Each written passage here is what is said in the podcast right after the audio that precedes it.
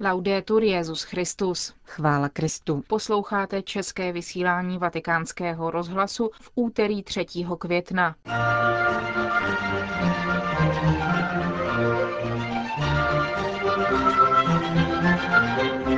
Tělo blahoslaveného papeže bylo uloženo pod oltářní menzou v kapli svatého Sebastiana ve vatikánské bazilice. Benedikt XVI. odvolal kontroverzního australského biskupa. K nedělní beatifikaci Jana Pavla II. se v závěru našeho pořadu vrací páter Milan Glázer. Hezký poslech vám přejí Johana Bronková a Markéta Šindelářová.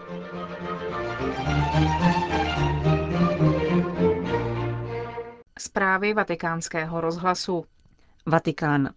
Po dva dny sta tisíce poutníků přicházeli vzdát hold tělesným ostatkům blahoslaveného Jana Pavla II., vystaveným ve vatikánské bazilice v prosté dřevěné schránce, v níž byl před šesti lety pohřben.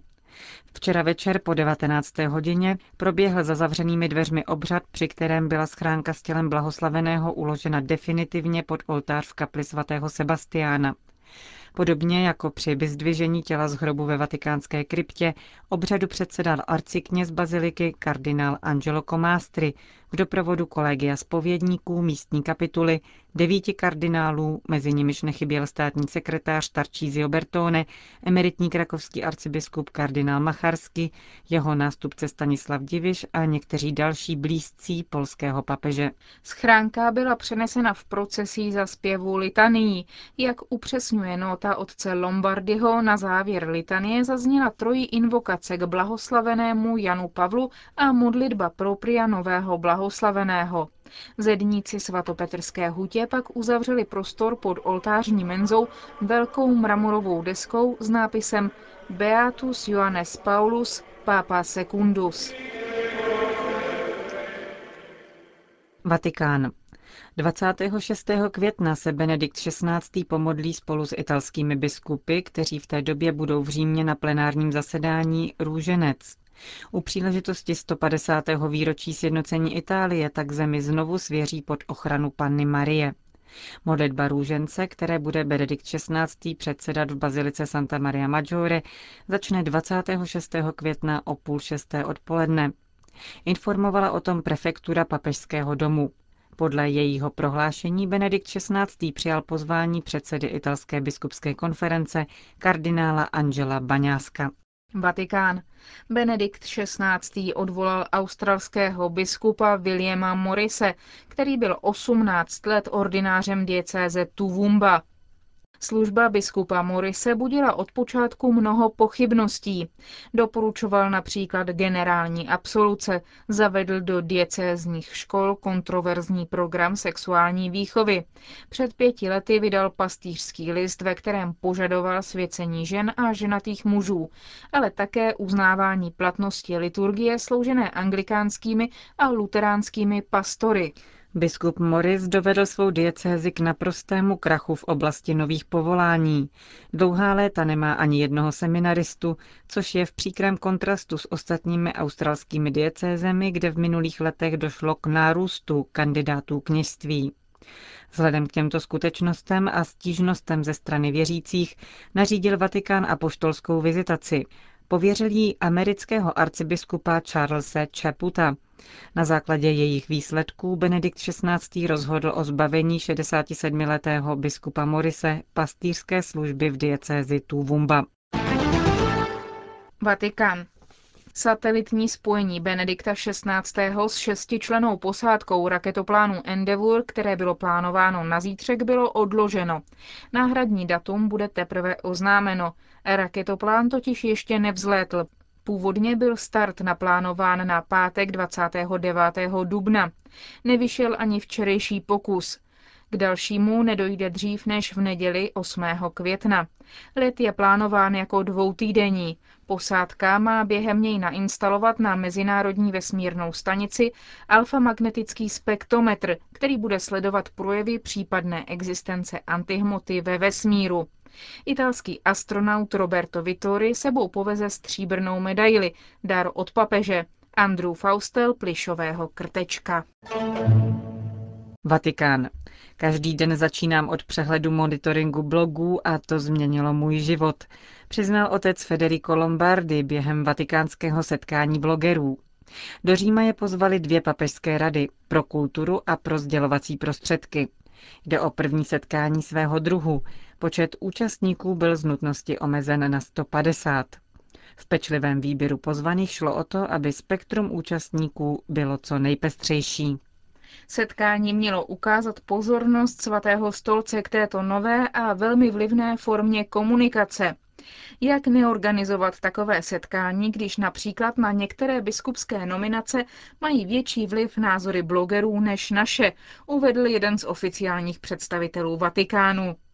Setkání sice nesměřovalo pouze ke katolickým blogům, ve skutečnosti ale většina účastníků byla spojena s církevním prostředím. Víme, že církev potřebuje naši pomoc a my jí pomoci můžeme, řekla Elia Scalia z amerického měsíčníku First Things.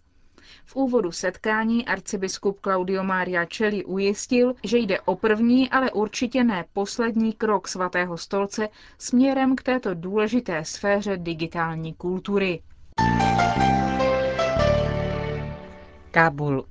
Také v Afghánistánu se radovali z beatifikace polského papeže. Blahoslavený Jan Pavel II. byl vždy na blízku trpícímu afgánskému lidu, prohlásil otec Giuseppe Moretti, farář jediného kostela v Afghánistánu, totiž kaple na italské ambasádě v Kábulu. Malá katolická komunita v zemi, diplomaté a zahraniční vojáci se v ní v neděli sešli, aby se nadálku připojili k účastníkům beatifikace. Otec Moretti si nechal z Vatikánu poslat audiozáznam některých promluv Jana Pavla II., které si během mše místo kázání pustili, aby si ho lépe připomněli. Bohužel nás bylo méně než jindy, protože v celé zemi je v těchto dnech stav nejvyšší pohotovosti. OSN nedovolila svým činitelům vycházet a francouzští a další vojáci, kterých do kaple chodí normálně hodně, skoro chyběli. Sovětská invaze Afghánistánu začala v roce 1979, rok po začátku pontifikátu Jana Pavla II. Ten ve svých promluvách nejméně desetkrát žádal o mír pro tuto zemi. Otec Moretti vzpomíná zvlášť na jeho zvolání Zachraňte děti v Kábulu o Vánocích 2002. To dalo impuls k založení Združení pro kábulské děti. Na jeho fungování se podílí 15 kongregací a v Kábulu například otevřelo asistenční centrum pro děti s poškozením mozku. Betlem. Mladý a žehnající Karol Vojteva s rukama pozvednutýma k nebi. Tak nového blahoslaveného zobrazuje socha, kterou v Betlémě nechalo vstyčit křesťanské združení italských pracovníků. Umístěna byla v den beatifikace na nádvoří Domu míru. Třímetrovou mramorovou sochu zhotovil palestinský sochař Raed Zrene. Na podstavci je italsky a arabsky napsáno Nebojte se. Věta, kterou se Jan Pavel II. představil světu na začátku svého pontifikátu v roce 1978. Právě v Domě míru, který slouží jako centrum profesní formace, slavili jeho studenti a celá zdejší křesťanská komunita v neděli beatifikaci Jana Pavla II. Společně sledovali přímý přenos bohoslužby ze svatopetrského náměstí a v okamžiku, kdy Benedikt XVI. prohlásil svého předchůdce za blahoslaveného, premiér palestinské samozprávy Salam Fayad odhalil sochu na nádvoří.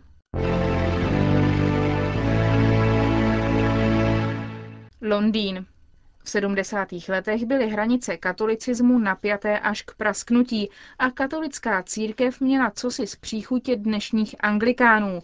Charakterizuje situaci před nástupem polského papeže Damien Thompson, podle předního britského novináře a blogera tehdy požadavky na svěcení žen mohly vést ke schizmatu, jak se to děje nyní u anglikánů, a západní teologové pokládali základy pro útok na katolickou víru v reálnou přítomnost Krista, svátostné kněžství a další kameny katolického učení.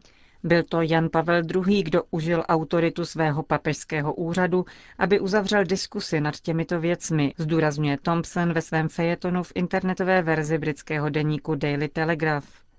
Ačkoliv liberální katolíci to mohou považovat za útok na intelektuální svobodu, ze sociologického hlediska lze říci, že nejvyšší představitel světového náboženství užil svou autoritu, aby prohlásil, že katolické je to a ne ono.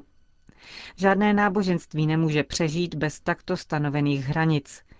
Nikdo nepochybuje, že Karol Vojtila byl mužem obdivuhodného intelektu a jeho encykliky nebo katechismus, jehož vypracování zadal, byly obohacením magistéria.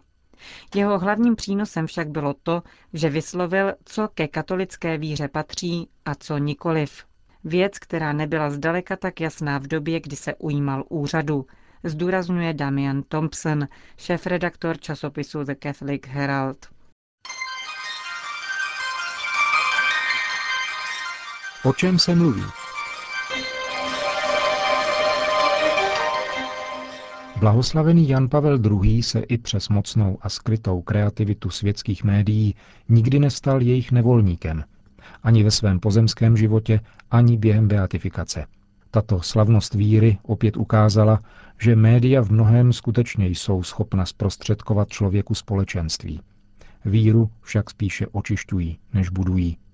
Fakt, že počet věřících, kteří přišli do Říma na beatifikaci tohoto papeže, dokonce převýšil počet těch, kteří se zúčastnili jeho pohřbu, je svědectvím víry božího lidu i bezpečného vnímání svatosti.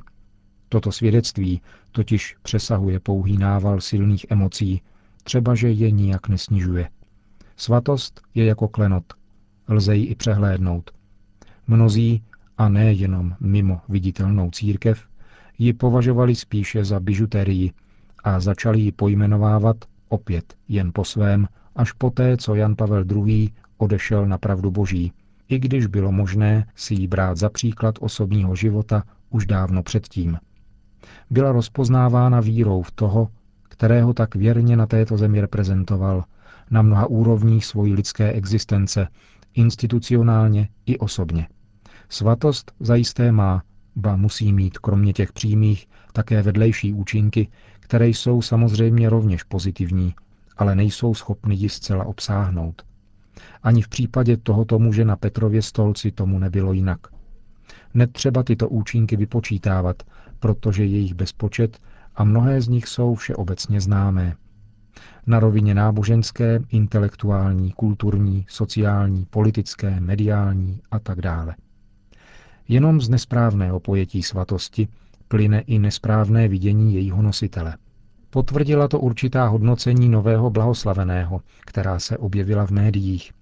Jejich globálním či spíše euroamerickým evergreenem, dříve nežli byl vystřídán triumfalistickým jásotem nad smrtí teroristy, byla totiž také ustaraná pochybnost týkající se postoje dlouhého Vojtilova pontifikátu vůči zneužívání mladistvých některými katolickými duchovními.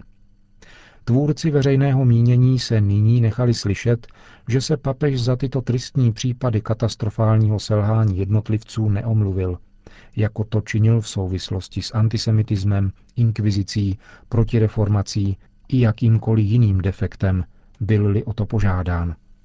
Pravdou je, že jej o to nikdy nikdo a nikde nežádal – Třeba, že už v 90. letech minulého století byly všechny tyto případy dávno a dávno veřejně známé.